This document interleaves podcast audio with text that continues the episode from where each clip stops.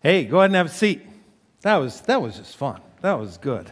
You, this, is, this is our youth band that we get songs from every Sunday. And it's awesome because I, 10 years ago, well, a little more than 10 years ago now, when I started, um, we were at the warehouse, which is mm-hmm. literally, if, for those of you who don't know, we were uh, once housed at Shannon Junior High doing the mobile church thing while we were waiting to build this building. And mm-hmm. so our youth group met at a semi warehouse, literally just like behind our property. Touches our property. And yep. there's no, there was no internet at the time. It was a complete and utter dead zone. So coming up with the music uh, when you're not musically talented is um, tough. So I felt the need, like we had to, we had to have something. So I'd download a music video that we'd sit in a room and watch it on TV, and it just did not have the same. Like I, I tried, I, I, it didn't work. Uh, so thankfully, I'm I'm just so grateful and thankful for for the work that these guys put in, not to just worship on Sunday morning, but also to, to give it to us on Sunday night and Wednesday night. It's really cool. And I'm thankful for Ryan not only because of his great skill, but because of his fashion sense. And, and I, you know, I am not known for my fashion sense.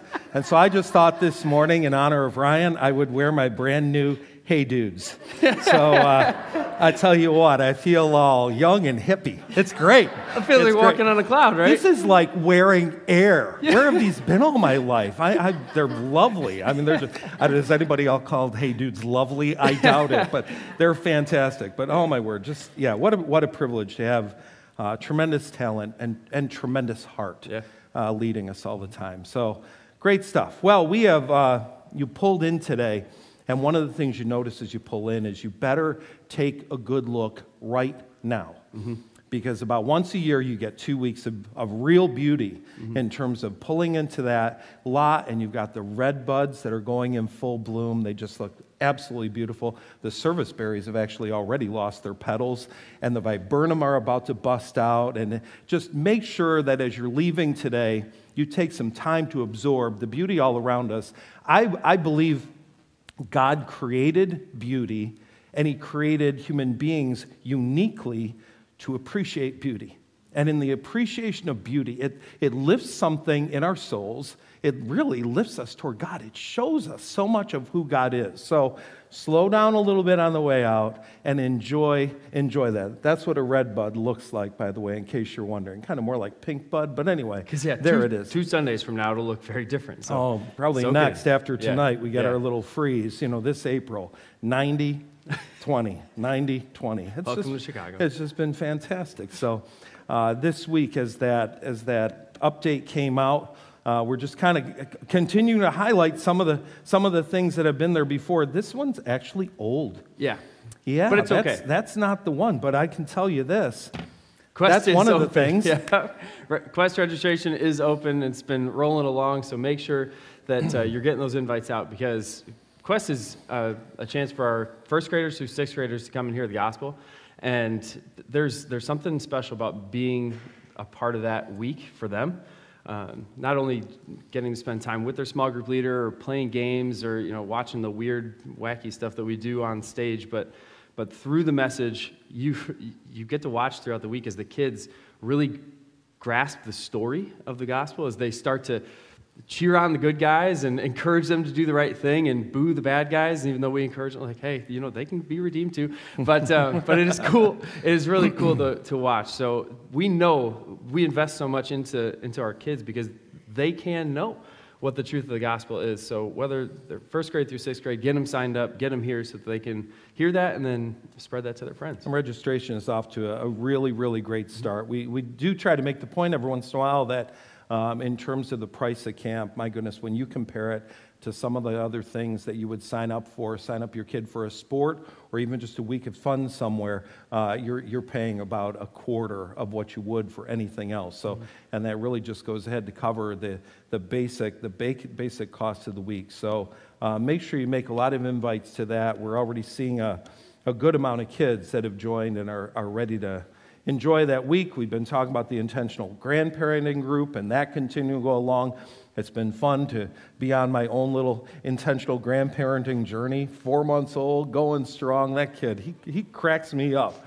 And Green Lake, of course, is not too far away. I think this is the last full week to register, right? Yeah, so you have all week to, to get signed up. I was just looking. We have 93 total registrations, which is fantastic, but we do have room for just a few more. So if you've been holding back, if you're like, oh, I don't know if I'm going to go, or if your kid comes in, if you ask your, your junior high or your high schooler, would you like to go to Green Lake? And they say, no, I'm not going to know anybody then sign them up and kick them out the door from June 4th to June 9th. Because I can tell you from 10 years of doing this that it doesn't matter if they go to a different school, if it doesn't matter if you know, they have never met anybody on the trip. Throughout this week, we're able to not only build into them, but they're able to make some friends that they come home with and, and get to experience life with. Um, so make sure that, that you're getting signed up for that this week because uh, we've got a lot of really cool plans that have, are all coming together this week. Some really cool donated things that the kids will get while they're at camp. Um, and speaking of donations, I just have to give a quick shout again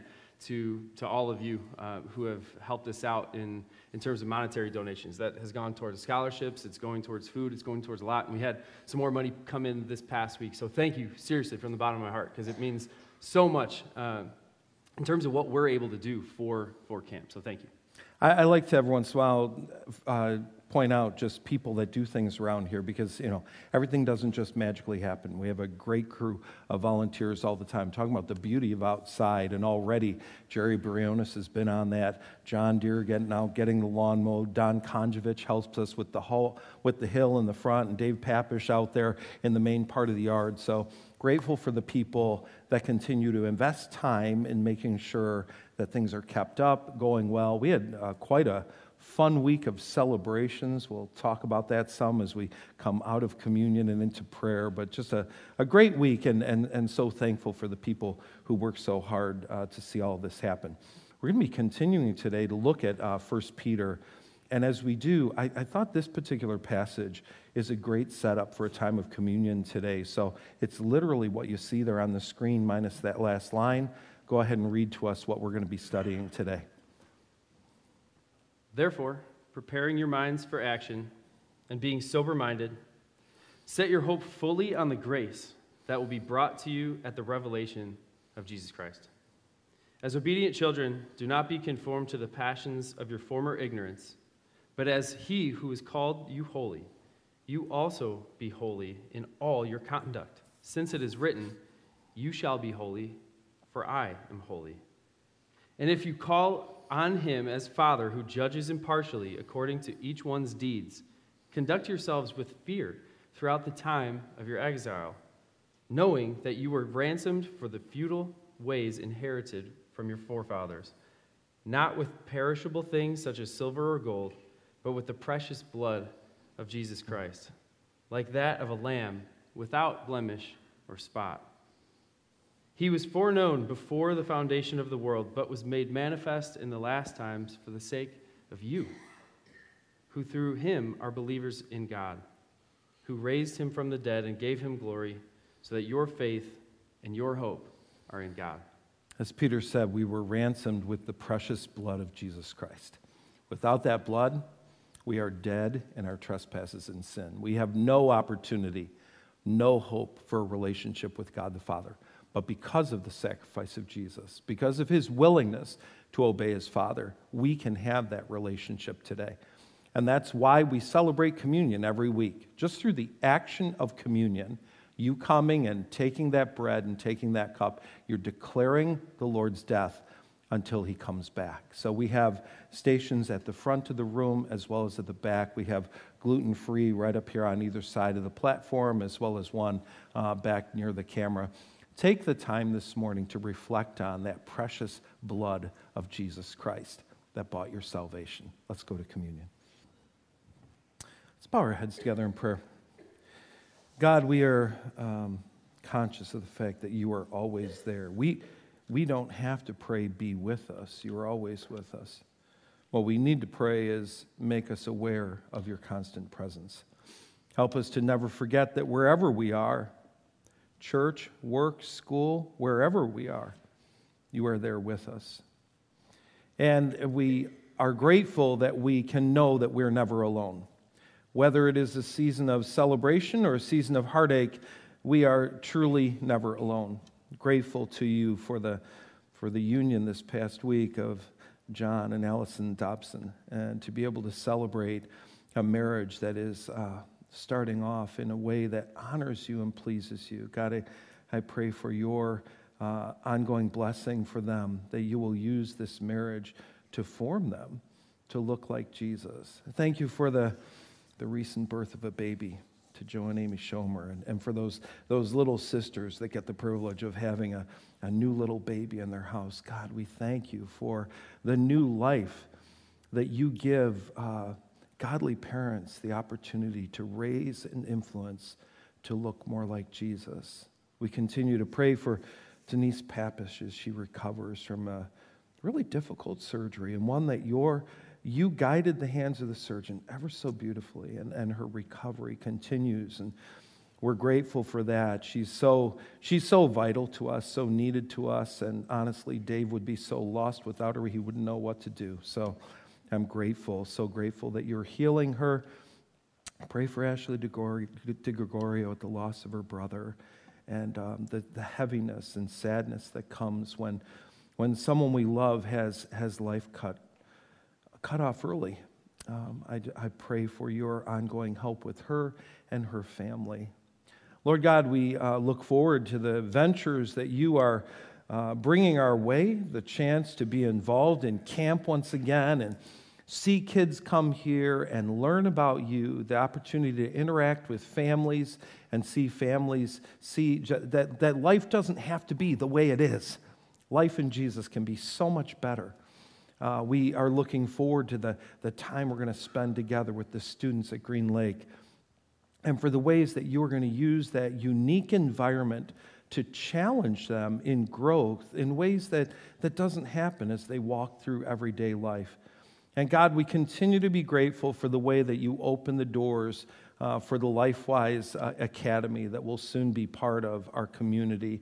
I thank you for the role our church can play in helping to, to launch this ministry in this area. And God, I pray. Um, I pray for the other churches that are, that are learning about this and are excited about being a part of, of seeing this academy uh, be a central part of our community. Lord, as, as news gets out about that, I just I pray for your ongoing guidance and blessing. Uh, I thank you that we're going to have the chance to actually bring kids out of regular school time to learn about Jesus. Thank you. Thank you so much for that. And I thank you for your word. I pray that as we look at it today, uh, we will know more than ever what it means to look like Jesus and be formed like him. And we pray this in Jesus' name. Amen. So last weekend we set out in the study of, of 1 Peter. Our focus that week was fixed primarily on Peter's identity. We wanted to learn some things about him and learn about him in the ways that that impacts us. We learned that Peter knew that he was called. He knew that there was a, a, point in his life that Jesus had called him, Come follow me. I'll show you how to fish for people. We know that he was chosen, that he knew God wanted him, and God deeply loved him. And we know that he learned from Jesus himself that his path of spiritual formation was one of crucifixion that he would ultimately die by crucifixion, but even before that, he would daily die to self. He would daily die to ego. And that's the exact same path that God has set out for us a daily death to self and a daily death to ego. Jesus said to Peter and all the other disciples and to us if anyone wants to be my follower, you must give up your own ways. You must take up your cross and you must follow me. That is not an easy path. Nobody would, nobody would willingly choose that path, I promise you. But we are called to it nonetheless. Well, I want to start out today by, by looking at some background of this letter. Last week we looked at the first sentence of the book, and I promise you, we're not going to go a sentence at a time through the letter. We'll go a little more quickly than that. The next part of, of the letter is um, an introduction. It introduces us to the recipients. New Testament books were generally written to one of two uh, one of two audiences. They were either written, these letters were written to individuals like, like Titus and Timothy and Philemon, or they were written to a church or, or a group of churches. You have the letter written to Ephesus, the letter written to Corinth. In this case, Peter actually writes to five major regions, five major areas. We see this in, in 1 Peter chapter 1, verses 1 and 2. He says, I'm writing to God's chosen people who are living as foreigners in the provinces of Pontus, Galatia, Cappadocia, Asia, and Bithynia. So, what I thought would be helpful for you is to, to bring a map up on the screen, and I, I tried to make this broad enough that it would give you some perspective. So, down here in the right hand corner, this right down here is the land of Israel. You see Jerusalem right there. You see its relationship to Egypt, and you see its relationship, for example, to Italy, to Rome, on through. This is the area we're talking about right here. This is, this is what's known as Asia Minor. Uh, modern day Turkey is a large part of this. And you see the provinces that we're talking about Asia, Bithynia, Galatia, Cappadocia, and Pontus. So when you see these words, uh, these, weren't, these weren't cities, they kind of be the equivalent of our states. So it would be as if Paul said, I'm writing to, to Illinois, Indiana, I'm writing to Wisconsin, I'm writing to Iowa, I'm writing to Missouri. So we get the idea of he's writing to an area, and within that area, you have some uh, cities that we recognize Troas, uh, where, where Paul came from. We have Ephesus, we have Colossae, Iconium. So these are, these are cities throughout that particular region. And, and as you look at that area, what you learn is that it was really ethnically diverse. In fact, it was even linguistically diverse, lots of different languages spoken. And all of these category, uh, all of these uh, areas had been, they had been influenced by Greco-Roman uh, culture. And they were under the firm control of Rome in the first century. The order that these, uh, these provinces is listed are it's significant. Many scholars, for many, many years, have believed that, that Peter laid these out to say this is the, the path the courier was to take as he took that letter throughout Asia Minor.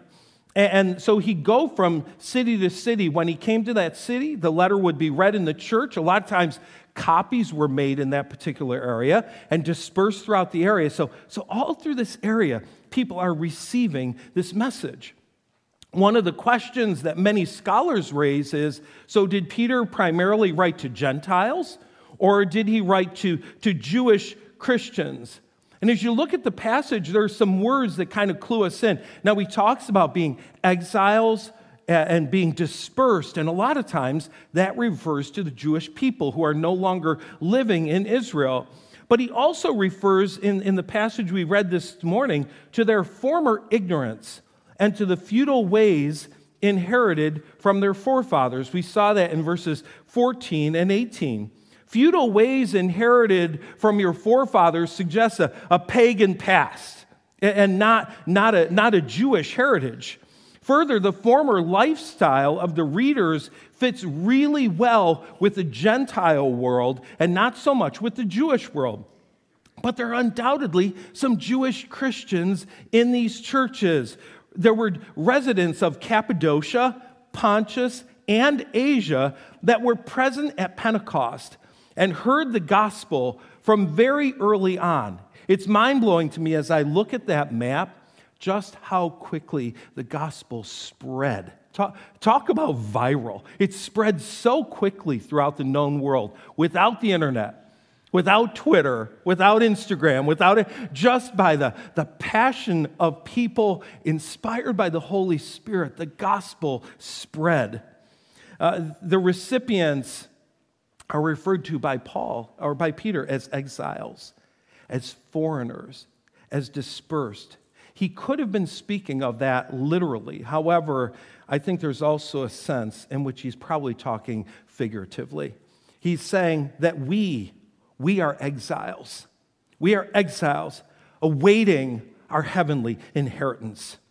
The main reason Peter is writing to these churches is to encourage them during a season of intense persecution. The emperor at that time is Nero. Nero's emperor from, from 54 AD to 68 AD. And in, and in 64, he decides he wants to renovate Rome, so he burns it down. Doesn't go over real well with the residents, so he blames the Christians. And I'll tell you what, people took up the cause. They hated the Christians after Nero made this false accusation. It's not too long after that that both Peter and Paul are executed. The reason for their suffering is both supernatural and natural.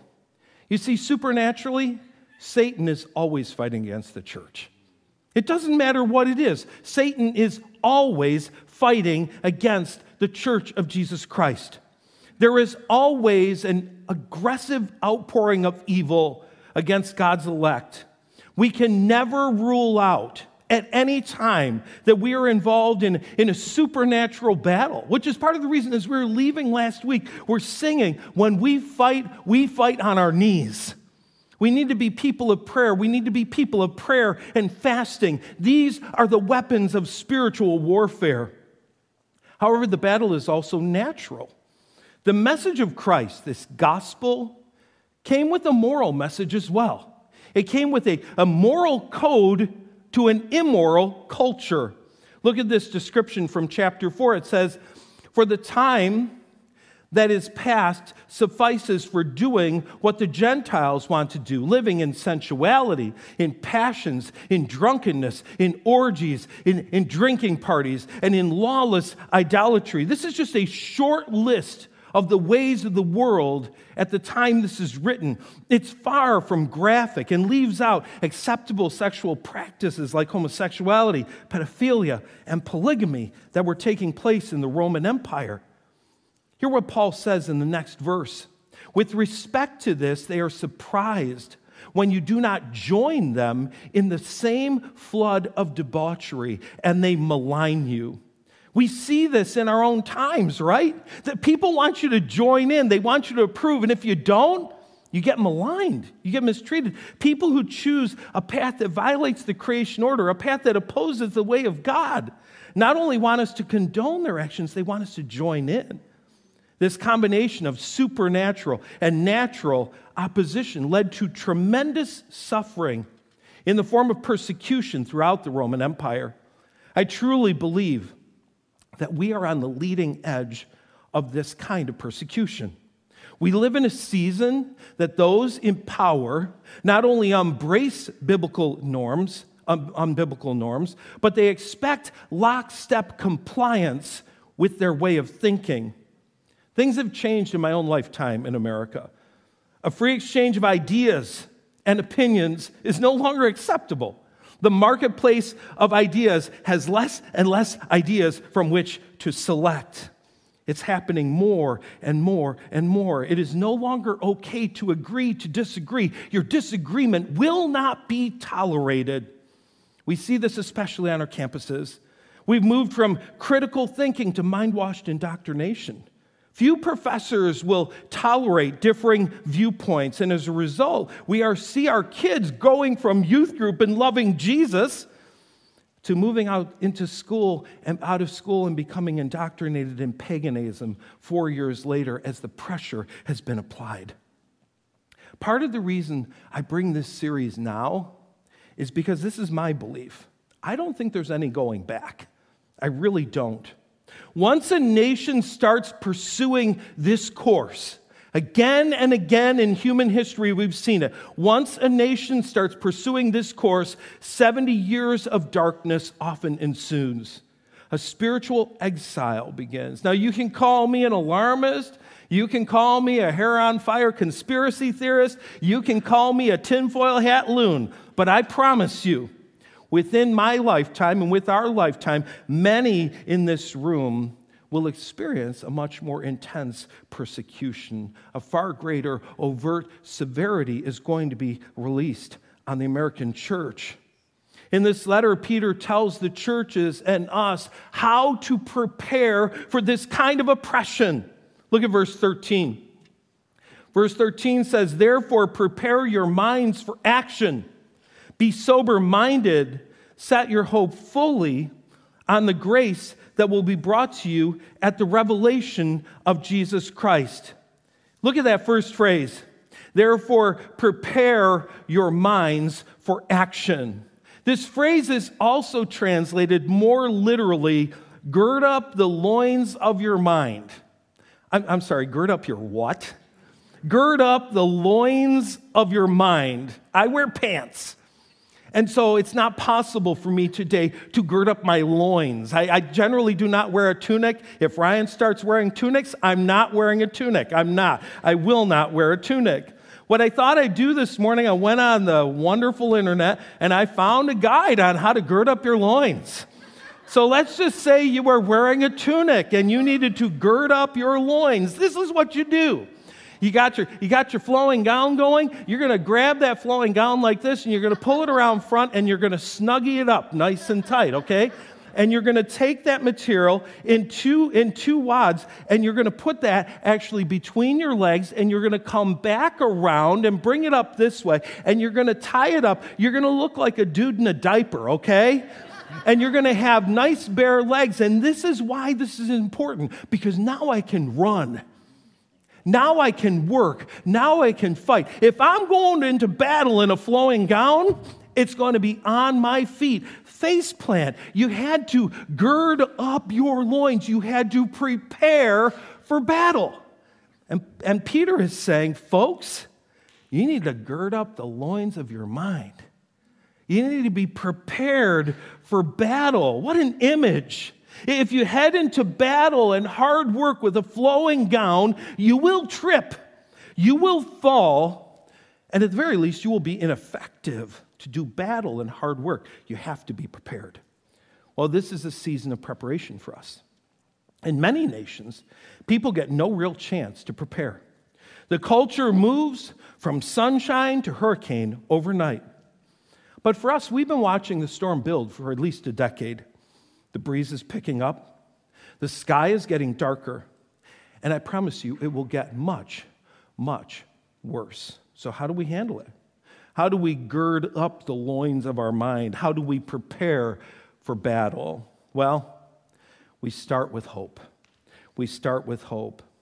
Peter says, Therefore, prepare your minds for action and be sober minded. Set your hope fully on the grace that will be brought to you at the revelation of Jesus Christ. Set your hope fully on the grace that will be brought to you by the revelation of Jesus Christ. We start with hope. I got to tell you, hope is greatly misunderstood. When people use the word hope, I don't think they generally know what they're talking about. For most people, a much better word to use or term would be wish dreaming. They're not hoping, they're wish dreaming this gang on the front row, pretty soon, in about a month, they're going to face final exams. It's coming. They still do those, right? Yeah, okay. Just checking. Just checking. Anyway, got final exams coming. We, we, if we were to ask this gang this morning, do you think you'll do well on your exams? At least one of them would say, Well, I hope so. I hope so. And so we might follow up. Well, did you study? No. Oh, did you listen in class? No. Did you go to class? No, I hid in my car the whole time in the parking lot. Hey, son, hey, Missy, guess what? You have no reason for hope. No reason for hope. That's wish dreaming.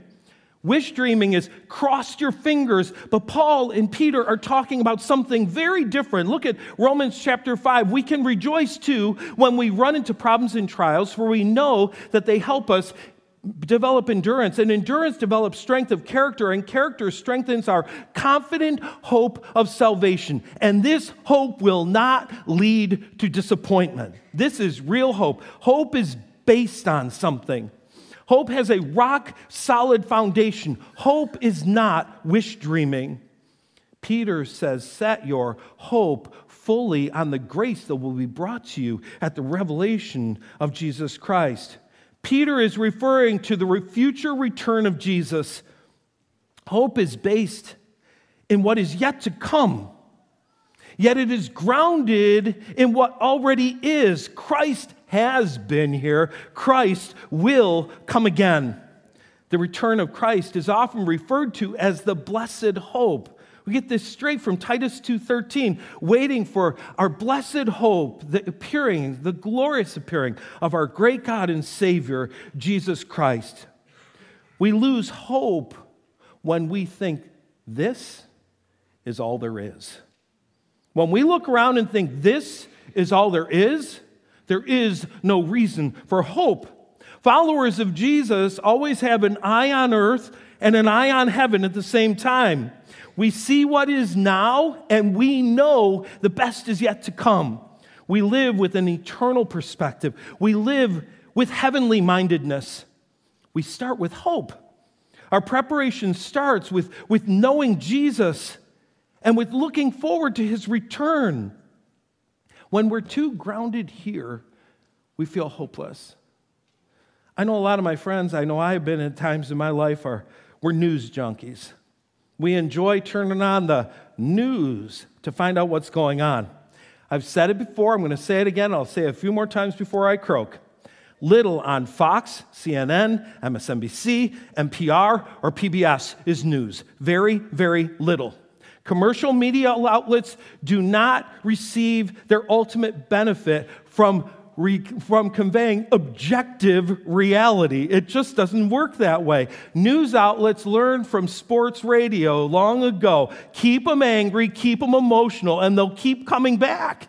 You say, but I listen to NPR, it's void of emotion.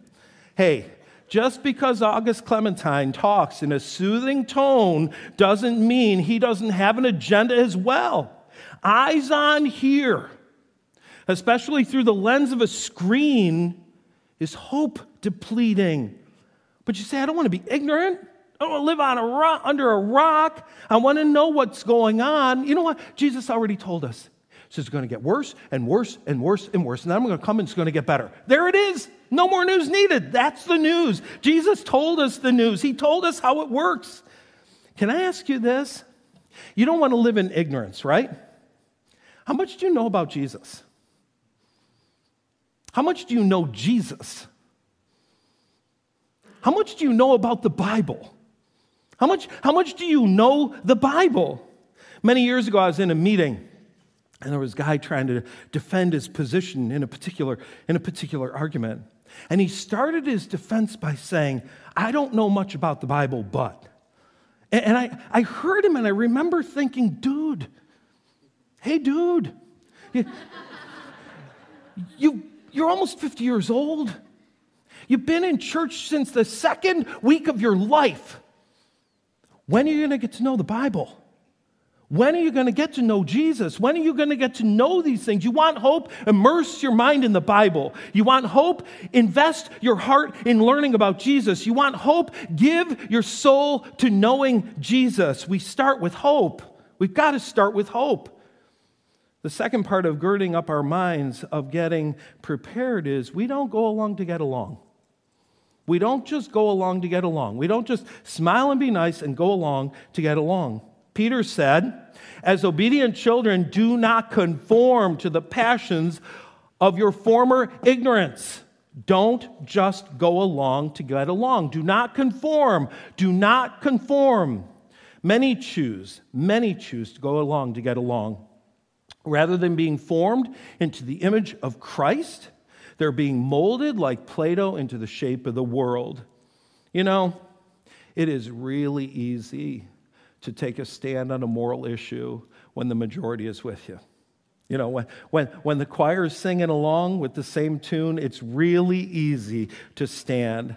However, at some point with all moral issues, they hit a tipping point this is the, the point that the astute politician with a finger in the wind uh, changes sides. So does the media. So does big business. Why? It was never about conviction for them, it was about winning an election.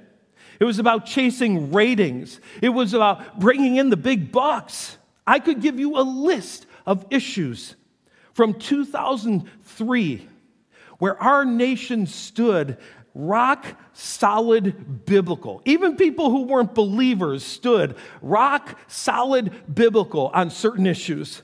By 2013, you could feel the tipping point taking place.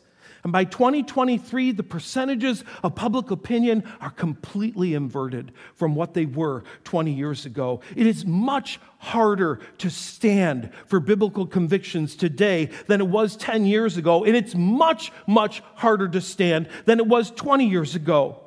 The world is declaring the sky is green. The sky is green.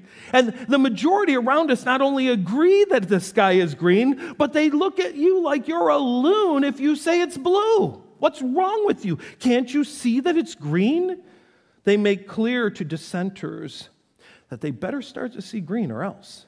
You better see it as green. As obedient children, do not conform to the passions of your former ignorance. Our calling is a calling to holiness, not selling out. It's a call to Christlikeness, not conformity. And this will lead to pain. I promise you, this will lead to pain. Part of our training, part of the, the girding up of the loins of our mind is resisting when it's easy. Because if you're not resisting when it's easy, when the pressure intensifies, you're not going to start resisting then. We need to stand for the small stuff when it's easy. That's part of our training. We start with hope. And we don't go along to get along. Last, we embrace our status. We embrace our status. Peter says in chapter 1, starting in verse 17, and if you call on him as Father, who judges impartially according to each one's deeds, conduct yourself with fear throughout the time of your exile. He says, guess what?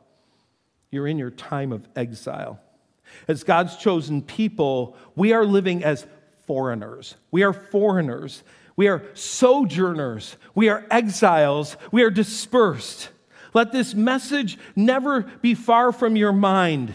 I am not home. Not yet. I am not home yet. Paul said it in Philippians chapter 3 Our citizenship is in heaven. Our citizenship is in heaven. It's not in America, it's in heaven. Last week, a friend of mine posted uh, an image of a sunset on the Niagara River. I grew up in North Tonawanda, New York, and it was right on the Niagara River. And I can't tell you how many countless hours I spent on the Niagara River. And every once in a while, I just stop and I, and I think about life on that river. When I saw that picture, I'm not kidding, about, about 20 snapshots immediately came to my mind so fast of my life on that river. Everything from fishing to water skiing to snorkeling to tubing to watching fireworks come over the river to waiting with my friends catching crayfish. I love that place. I really do. I love the place that God let me grow up for the first 22 years of my life. But let me tell you this as much as I love it, North Tonawanda is not my home. It is not my home. I consider myself intensely patriotic. I cherish the founding principles of our nation and the people who secured our freedoms for us. I love America, especially the America of my youth. I learned recently that my grandma Pap, Hermina Nagy was her name at the time, I, I, my grandma Pap landed on Ellis Island December 31st, 1903. The Hungarian side of me just landed or just celebrated 100 years of being part of America. And the Polish side was there longer. But the, Ameri- the Hungarian side, 100 years of celebrating being a citizen of this place. I have documents to prove I am a citizen. And guess what? My true citizenship is in a different place I am from a, I am part of a heavenly kingdom, not an earthly one. Our citizenship is not as much about pride. So often when people talk about citizenship, they're talking about pride. It's not so much as about, about pride as it is about placement.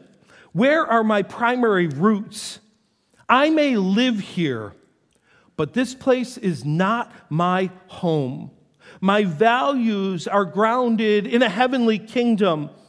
My investment is in the life to come, not primarily in the here and now. So let me give you a little illustration uh, of the way life works. I, have loved, I've loved having a grandbaby. It's teaching me so many spiritual lessons or reminding me of spiritual lessons. Emmett was born on December 18th, so he's literal, uh, literally a week old on Christmas Day.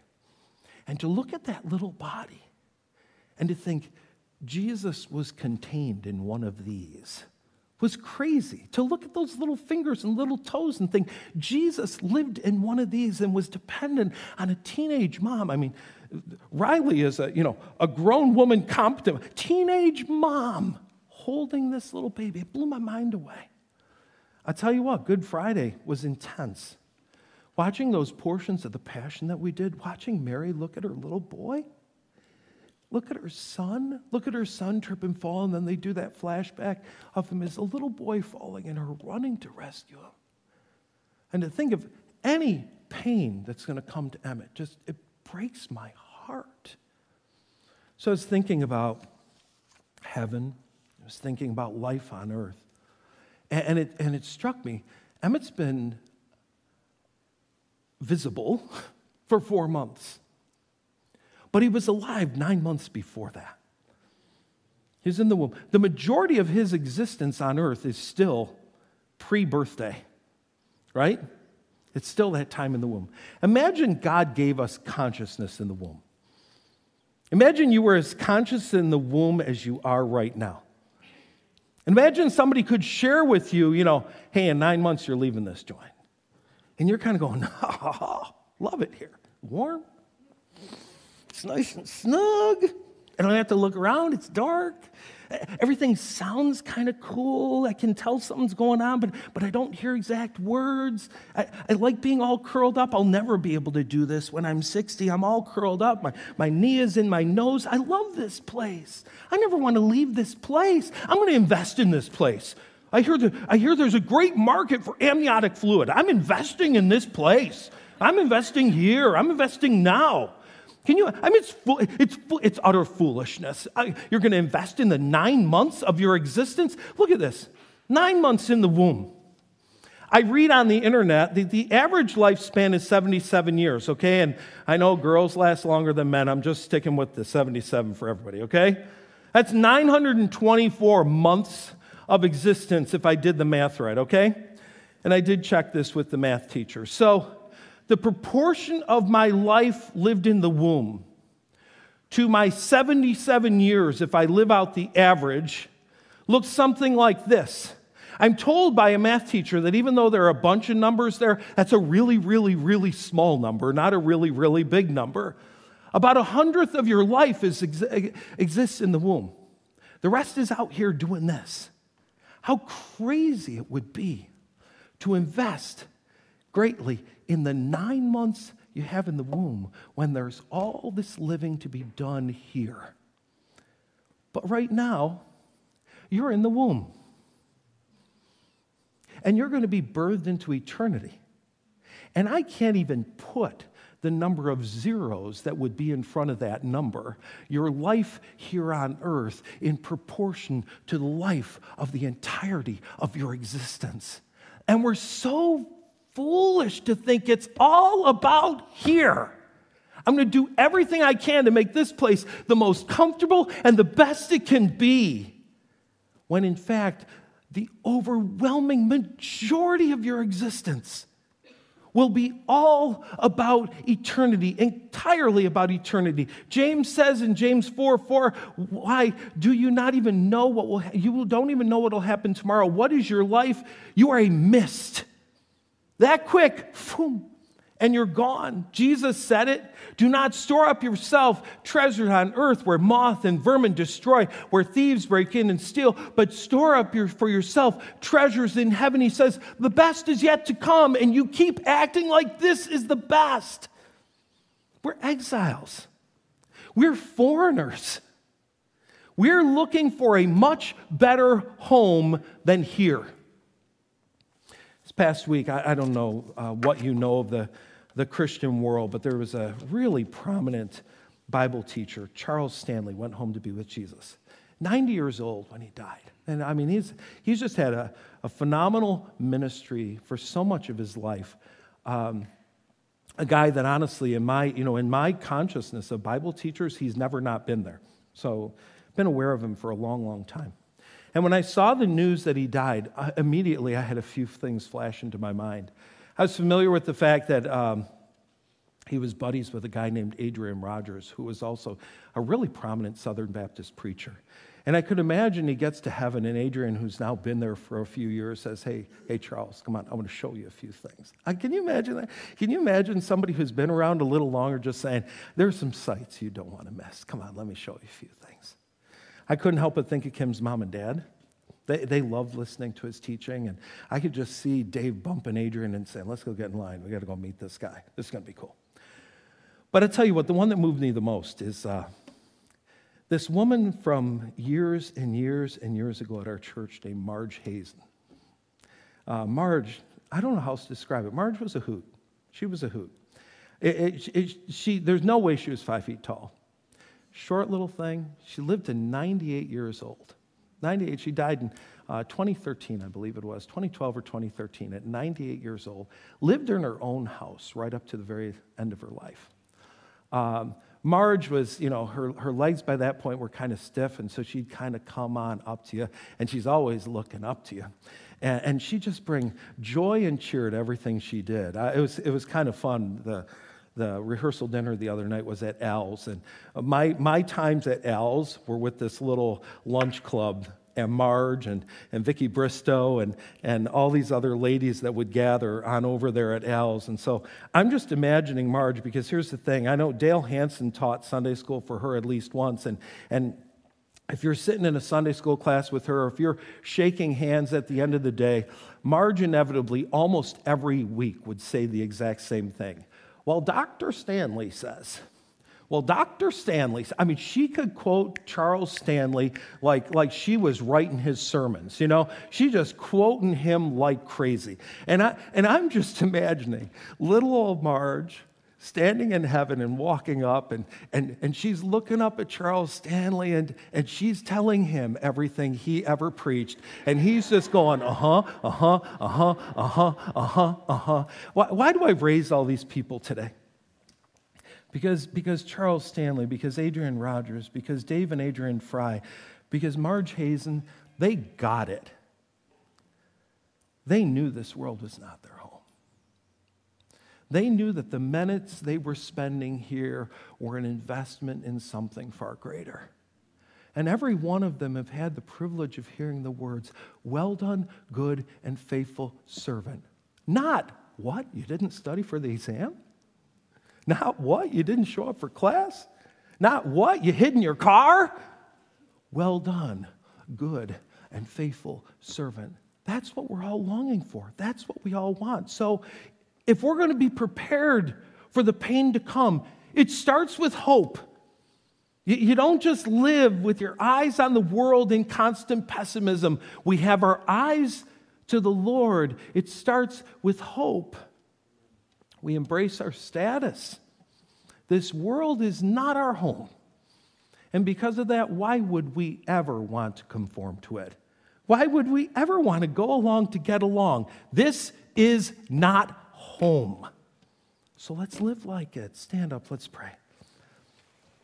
Now, Father God in heaven, as we walk from this day today, I pray that you would keep in the forefront of our minds that the day lived here is about there. The things done here are about there. I pray that you would toughen our spirits and our souls. I pray that you would help us to gird up the loins of our minds, that you will help us to be prepared for whatever pressure may come. Oh, we know that there, there are saints of the past. We know the apostles and others endured tremendous persecution. They, they endured beatings. They endured mockery. They endured, some of them, literal crucifixion. And they said, I was worthy of the name of Jesus. Help us to remember our primary loyalty. We love Jesus. We are so grateful for the precious blood of Jesus Christ that bought our salvation. In Jesus' name we pray. Amen. We will see you next week.